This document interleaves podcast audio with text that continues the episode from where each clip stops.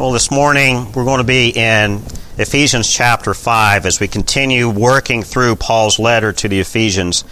As last week we worshiped the, and celebrated Christ's resurrection, uh, let's look here at Ephesians chapter 5. These last two chapters will take us a couple of months to work through, but Paul has so much to tell us about how to practically apply the gospel in our lives and to practically apply the gospel in evangelism to others. So if you're able to stand, will you please, as we read God's Word, Ephesians 5, really only two verses today, verses 1 through 2. The Apostle Paul, writing by inspiration of the Holy Spirit, says, Therefore, be imitators of God as beloved children, and walk in love as Christ loved us and gave himself up for us, a fragrant offering and sacrifice to God. Let's pray. Dear God Almighty, we thank you for speaking to us in your word today. And we thank you, God, for all that you are directing in our lives as a church. And we also thank you, God, for showing us in your word how to stand together in times of grief and sorrow, but also in times of joy. We are to imitate your Son, Jesus Christ. We are to be Christ like. That is not something we manufacture or fake or copy on our own. It is something, God, that you create within us as you uh, regenerate us through the blood of your Son and through your Holy Spirit. You make us new people. Now, your servant Paul is going to tell us what that looks like and I pray, God, that you would speak to us. If there's areas of our lives, Father, where we are not imitating your Son, I pray that your word would reveal that to us and that we would listen humbly and reverently and then apply that accordingly. Speak to us this morning, I pray. In Jesus' name, amen. Amen. I don't know about you, but I think the idea that we take a bath every day is a good thing, don't you? Can we get an amen on that? Uh, I remember as a child, uh, there was a TV show called The Waltons. Y'all remember that?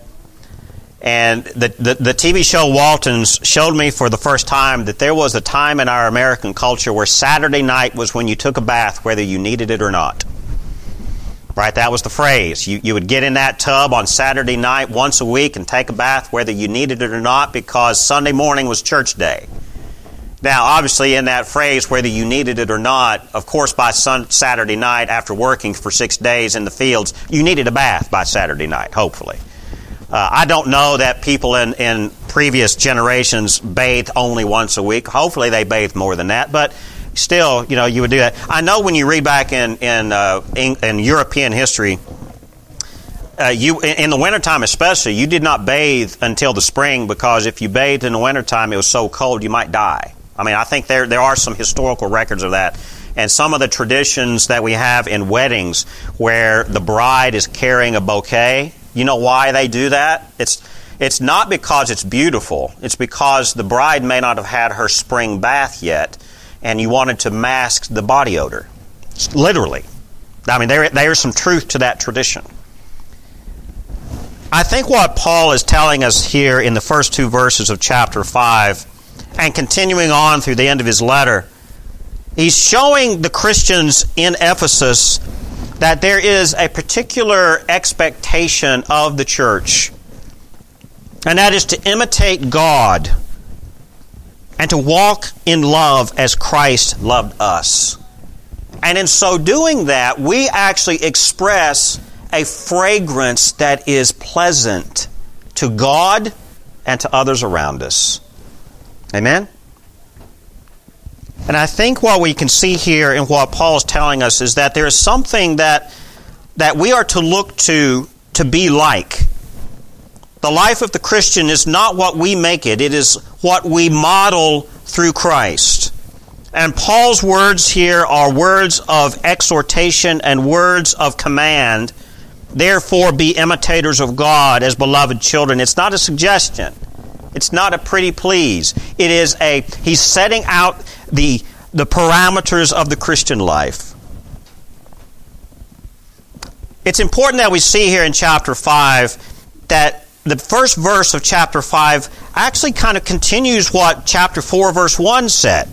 If you go flip back, chapter 4, verse 1, Paul talks about the unity in the body of Christ, and he says, I therefore, a prisoner for the Lord, urge you to walk in a manner worthy of the calling to which you have been called. And then he continues to speak about humility and gentleness and patience and bearing with each other in love. Chapter 5, verse 1 continues this concept of walking in Christ. Therefore, be imitators of God as beloved children and walk in love as Christ loved us. Paul, in the, at the end of his uh, letter to the Ephesians, is putting into practice. This is practical Christianity. And we have to remember that we do not jump to the end of Ephesians to begin working as Christians without looking at the first three chapters where Paul lays down very clearly what it means to be a Christian and the cost that it uh, that was paid for him and the grace poured out on us and the mystery in all of this gospel revelation, this gospel of grace that God Himself began in the very earliest days of history. All of that leads up to this point. We are to be like Christ, not as something that we do as a checkoff list or we buy a self help book or we, we just put on the facade. We are to be made new in Christ as God Himself designs and causes through His Spirit and through His Son. If that is us, if we have been washed clean of our sin, if we have been regenerated and made new as people, then Paul is saying this is what that looks like. Be imitators of God as beloved children. I don't know about you, but how many of our kids imitate us? The good and the bad. Amen? Can we say that, parents? Yeah? We want our children to be good, but then when they do what we do, we look at them and say, Where did they learn that? Guess where they learned it? Mama and daddy, we've probably said it, we've probably done it without thinking, and our children see our sin, and they are going to model that too. Amen? But Paul's, Paul's allegory here is therefore be imitators of God as beloved children. God Himself is our Father. That's the language that Jesus uses. It's the language that Paul uses. For those who are called by God and called to repentance and regenerated and made new, we are then now children of God. Please do not mistake this that all of God, all of humanity are God's children. No, they're not. All of humanity are created by God in His image, but that does not mean that all of humanity are His children. It is only through the regeneration, through the blood of Jesus Christ, and the calling and the purging of sin through the Holy Spirit that we then are called beloved children of God. Amen? That's very specific be imitators of God as beloved children. If we are His beloved children, we're going to imitate Him because He's our Father. If you, if you have a loving Father like God is, you are going to want to be like Him. He loves us, and we want to return that love by imitating Him. Amen? But that requires that God's children, His church, the, the, the, those who are Christians, you have to be able to know God and be around God and, and see God and, and be intimate with Him in order to know what to imitate. Amen? What does it mean to imitate? Literally, to imitate means to copy something. Now, the emphasis here on imitating is that we, we are not gods ourselves. We are imitating God as if we were like God, not as we are God. That's don't don't mistake that. Be imitators of God. What does it mean to imitate? We do it all the time. Children parrot us, but even in our culture, how many people imitate what they see in media and, and what is expected in the culture? Why is it why is it such a money maker for things like Instagram influencers? Why is it such a, a moneymaker when we watch marketing and advertising? It's because the advertisers are trying to get you to imitate what they are showing you that you're supposed to be like. Right? How many of us have bought something we really didn't need because we wanted to be like the ad? We wanted to be like the video. We wanted to be like some celebrity. There's something powerful in that desire to be like someone else that's part of our human nature. It's because God Himself has created us in His image, and that desire to imitate is something that God places in us. But what do we imitate instead? We imitate each other. We imitate whatever we want to be. See, people think it's, oh, I'm just being me. No, you're not. You're not being you. None of us are us. We are imitating something somewhere all the time. Look at the clothes that you're wearing. Look at the fashion that we choose. We don't make our own clothes anymore. We are wearing what society says is fashionable. We are imitating the expectation of the norm.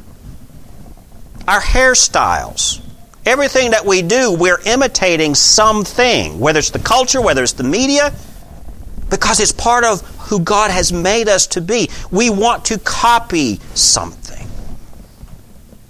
And I think the language that Paul is using here is very appropriate. Imitate God as beloved children do. Amen? There is something about imitating because there is, there is this transcendent truth, whether you're a Christian or not, all human beings, because we're made in God's image, understand that there is something called truth and goodness and beauty that is beyond us that we're always drawn to. And we want to imitate that which is beautiful. And we want to imitate that which is good. And we want to imitate that which is true. And those are those are concepts that transcend everything, and whether we realize it or not, we're desiring it and we're trying to find it. No matter how good we think we are, deep down inside of us, we're trying to imitate the ideal good. And who is good? None but God. We are trying to imitate Him whether we are Christians or not. But if we are made in the image of Christ, we then know exactly what is good. We know exactly what is true. Jesus is the truth. He is the way. That's who we imitate. Now, it's interesting here that uh, uh later on in chapter, or actually back up in chapter 4, when, when, we're looking here at chapter 5, verse 1, we have to go to the previous verses at the end of chapter 4 to kind of set the tone here. Look here at chapter 4, verse 30. Paul writes, And do not grieve the Holy Spirit of God, by whom you were sealed for the day of redemption. Let all bitterness and wrath and anger and clamor and slander be put away from you, along with all malice. Verse 32 is important. Be kind to one another, tenderhearted, forgiving one another, as God in Christ forgave you. You see there in verse 32, uh, Paul is, is kind of tying up the argument that he, he introduces in verses 30 and 31. Don't grieve the Holy Spirit and don't be bitter. Instead, imitate Christ. Be kind to one another, just as God forgave you in Christ. How many of us are holding a grudge this morning? Is there someone that you have bitterness toward? Is there someone who has offended you that you have just said, you know what, I'm just not going to deal with them anymore? How about in your own family? Is there some tension in your family that instead of dealing with it, you're just overlooking it? Is there something going on at work that you're just not dealing with? You're just over you're you're not even forgiving it, you're just putting it under the side? We are to imitate Christ as God forgives us in Christ, we're to forgive others. That kind of sets the tone here. You see in verse 1 of chapter 5, therefore, that's really, verse 5 is kind of the conclusion to what Paul begins in chapter 4. Whenever you see the word therefore, that's a key word to a conclusion of an idea. when you see that in Scripture and you missed what came before it, pause, go back, and read what is being said before you get to the therefore. You're kind of following the path here of what God is trying to get you to see. Therefore, here's the, here's the, here's the conclusion be imitators of God. You see, Christians must imitate God in the way that we live. Right? Is your everyday life copying and mirroring God's love? And I think that's the key. If, if, we say, well, what does that look like, Pastor? What does it look like to imitate God? It all boils down to His love for us through Jesus Christ.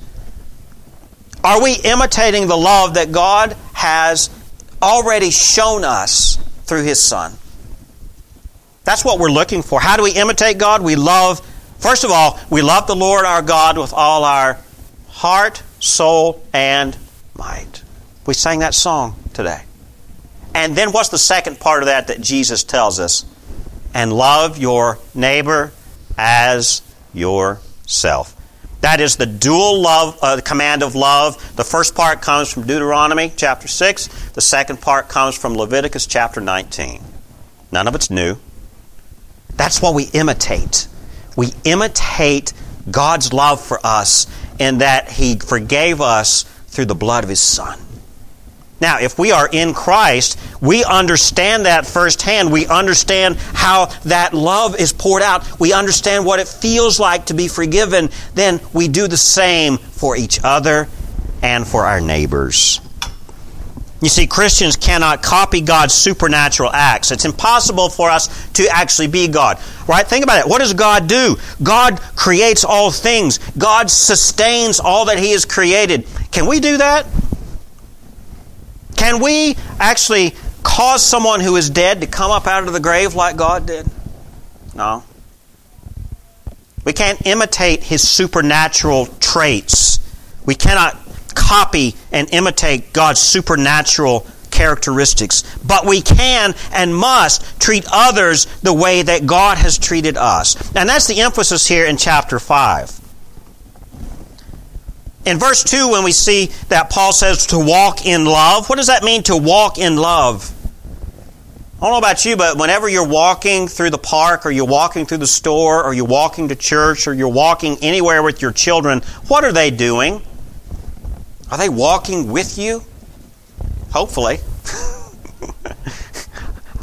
I, I, I, really, I really do not envy you uh, young families who have multiple children. I, I, really honor. I mean, I really honor you in the fact that you're able to corral them the way you do. I mean, I only had uh, we only had the two boys, right? And in their youngest years, you know, we had the one each, and so it was easy. If he if if Logan started running away, I always knew where he went. I t- you know, you children, you know them so well. Whenever they go somewhere, they're they're creatures of habit at church whenever Logan would run away from me when he was like two and three years old, and I couldn't find him in the church building. Everybody would say, Where's Logan? You've lost him. Oh, I know exactly where he's at. And I'd go exactly to the same point every time. He was always at the water fountain. Every single time. But other times, he walked with me. He walked behind me. He walked beside me. Is that the way that God the Father does that with us? Are we walking with Him as children do? And when children are walking with their parents, what are they trying? They're trying to copy the footsteps that you're in, whether you realize it or not. This walking in love in verse 2 is exactly what we're to do. God, through His Son, Jesus Christ, has shown us what love is, and we walk in that same manner. We imitate and we copy that love. What has Christ done? Christ has, in verse 2, we, we, we uh, walk in love as Christ loved us. And how did Christ love us? He gave himself up for us. How many of us are willing to sacrifice that way? If something comes into our lives that we did not plan, did not expect, and really do not want to do, is that a sign that God is trying to wake us up and get us out of our comfort zone and said, This is the way to walk in love? Christ did something that none of us would do. In his prayer in the Garden of Gethsemane, we know that Christ not only prayed for us, he also prayed for himself. Dear God, please, if it's possible, don't let me do this. We know that from Scripture. But Jesus lays down on that cross willingly Even though he did not want to do it, he still willingly did it. It was a both and. He, his will conformed 100% to what God the Father's will was. And he lies down on that cross. So we walk in love as Christ has loved us and gave himself up for us. The problem is, we as modern Christians who are so focused on many of the things for our own desires and our own satisfaction, if something comes in our way that God wants us to do, we don't want to walk that way. We don't want to walk as Christ does because that, that will, that, that's just too difficult. God does send things to us from time to time and often that breaks us out of our comfort zone. If that means loving the way Christ does, that's what that means. We may not will it, but God will change our will to be in line with it. And we walk the way Christ does, to the point of sacrifice if necessary.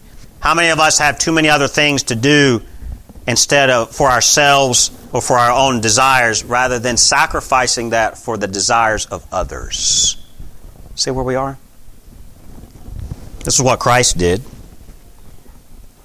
Here is what uh, one uh, one great thinker by the name of Erasmus Sarcerius says. He says this: the true and right way to love is this: we must not love according to circumstance, but as God the Father loves.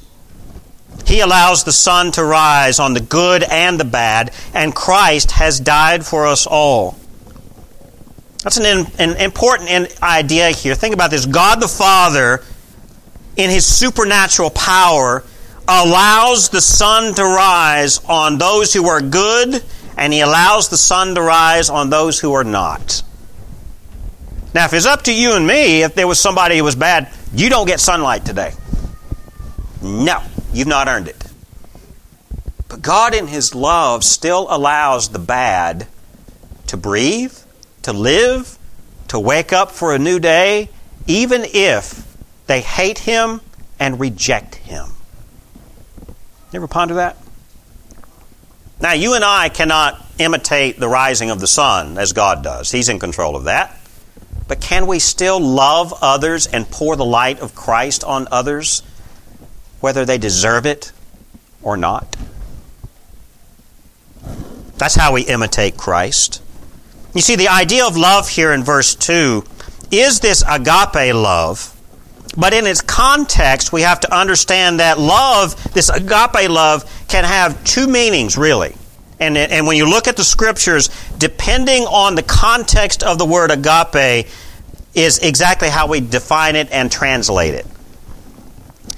The Latin Vulgate, the Latin translation of the Greek, that the church used for many, many centuries in the medieval period actually took this Greek word agape and translated it in two different Latin words depending on the usage of the love in that context.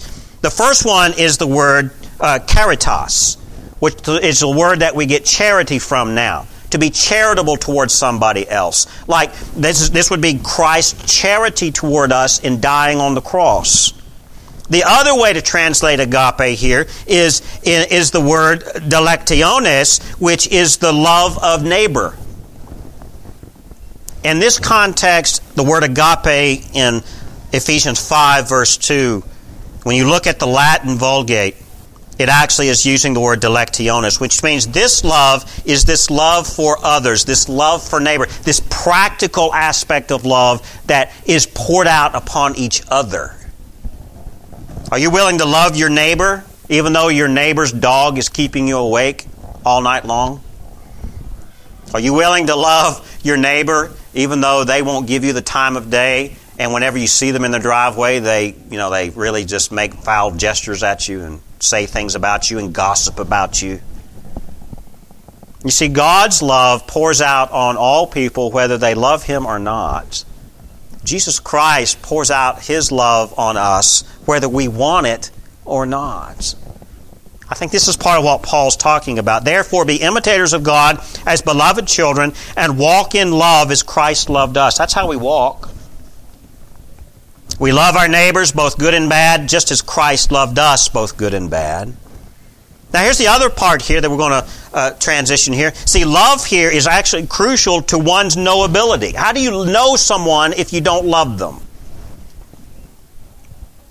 Husbands, how can you know your wife if you do not love her? Likewise, wives, how can you know your husbands if you do not know him? What about your children? How, I mean, how do you even know, know your children unless you love them? How do your children know you as the parents unless they know you? And this is more than just an acquaintance. This involves intimate knowability. How do we get to know people without love? It's impossible. And so for Christ, He loved us in order that we might love in return, and therefore Christ's knowability, and in other words, the ability to know Christ is tied solely into this idea of love. The way that we know God is tied intimately into this idea of love. It's the only way that we can know Him. It's important, it's crucial. Now, in verse 2 here, Paul closes out with this idea of a fragrance. As Christ loved us and gave Himself up for us, a fragrant offering and a sacrifice to God.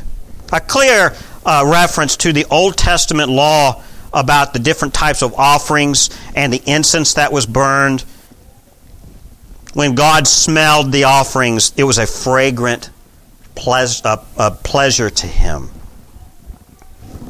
See, Christ loved us and gave Himself up for us as a fragrant offering. Think about this. Is, is your life your attitude toward your neighbor? Is your attitude toward your family, toward your coworkers, toward people you know, is that a fragrant offering or is it something that stinks? Ponder that. Just as Christ sacrificed himself and poured out his love upon us, it was a sweet fragrance to the Father.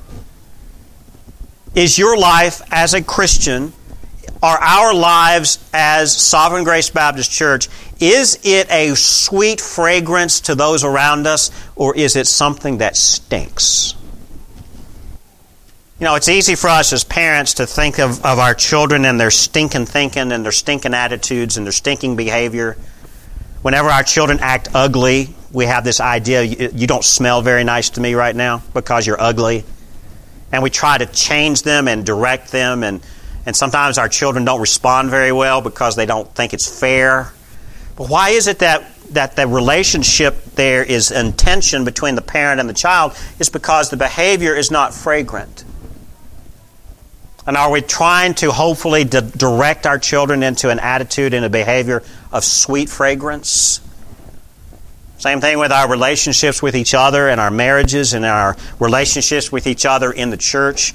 Are our relationships reflecting a love for each other that is fragrant? Or is the relationship ugly and stinking? You see, Paul here is pointing out that Christ's love for us was a, a sacrifice of fragrant offering to God. And any sacrifice that God does not receive as a fragrant offering, we see that in the Old Testament as well. He really condemns the sacrifices of the, of the priests who were not following his law and did not care for him. And, and whenever we see in the Old Testament when Israel would incorporate the pagan worship of their neighbors into the sacrifices of God, God said, I'm not accepting that sacrifice. It is not fragrant to me. You have polluted it with the pagans. What are we allowing in our lives that is causing our life of sacrifice to be a polluted sacrifice before God? Are we keeping our lives in, a, in an attitude of love and honor to God, focused on His Word, focused on His love? Or are we allowing things from the world to creep in and, and infiltrate and pollute that love? And where God looks on our lives and says, Your sacrifice is not fragrant. Are we doing that with each other? Are we doing that in our lives? Are we doing that in our relationships? This is what Paul's talking about here. Again, this is not something we make do on our own. This is something that is only possible through the regeneration of Jesus Christ as God forgives us in Christ. And Christ's love and sacrifice for us is that method of forgiveness. We reflect the same as God's people. That's what Paul's emphasizing here. You see, Christ is not just set out as our example here, but God, but Jesus Christ is a gift given to us by the Father in payment for our sins. Jesus is not just this example that we look at. He is the sacrifice for us. That's more than just a mere example that we imitate. That's, that's a reality that we become. So, this imitation that Paul is talking about in verse 1, therefore be imitators of God, he's using the language of imitation, but when he talk about Christ and his love for us and that fragrant sacrifice, it's more than just copying, it's becoming. Our imitation here actually is that we become Christ like, and it's more than just a surfacey thing. So, imitation here goes deeper than just reflecting something, it's becoming something. This fragrant offering refers 100% to the grace of Christ. This fragrant offering, there's nothing else, there's no other words that can adequately express it. This fragrant offering is the sacrifice of Christ that we that we've remembered here in the last couple of weeks as we celebrated Resurrection Sunday. That's a fragrance that we cannot imitate on our own. This grace through Christ is the only thing adequate to express the effective and successful death and resurrection of Jesus Christ. Jesus' death and resurrection was so potent to sin it became something that overwhelms it and overwhelms the ugliness in our lives. This fragrance that Paul uses and speaks about, it means that it is something that just doesn't mask the stink. It is so potent that it eliminates it. Amen?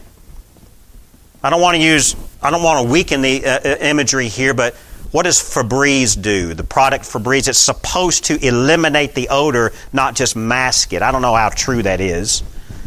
Do we want to just mask the ugliness, or do we want to replace it with something that's fragrant? That's what Jesus did. And that's possible in our lives as Christians. Amen? Amen. I don't know what I don't know if this message actually matters to many of us today, but I, I think it does. I hope that what God has said to us in His Word really just resonates deeply. When we leave here, depart, and go into our lives this week and our busyness, I pray that the words here will go with us. Maybe on Tuesday or Thursday, maybe something happens in your week that you say, ah, wait a minute.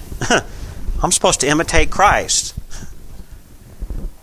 I hope that wakes us up and we, we, we express a fragrance that is so sweet to the world around us that they can't avoid it. They say that's not something that's just a cover up, that's the real deal. Let the fragrance of Christ so permeate from us that it's not just a spray can, an aerosol mist. It is something that oozes from us. Amen? That's my prayer for us.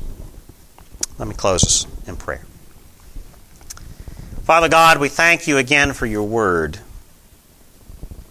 And I pray, dear God, that we don't just try to mimic on our own powers something that looks like your Son, Jesus. I pray, God, that we would actually be changed and made new in Christ and that we reflect the true nature of your gospel. This is impossible, Lord, apart from the sacrifice of your Son. And I pray, God, that whoever hears these words, if they know your Son, Jesus Christ, that you would use this text to strengthen their love for you and for each other. I pray, God, that those who hear these words who do not know your Son, Jesus Christ, who have not smelled the sweet fragrance of His grace, I pray, God, that you would work in them through your Spirit and call them to salvation and change them. Help us as a church, Father, to be your people Help us to do what needs to be done, but do it in a way that is loving and sacrificial, just as your Son sacrificed for us. In Jesus' name we pray. Amen and amen.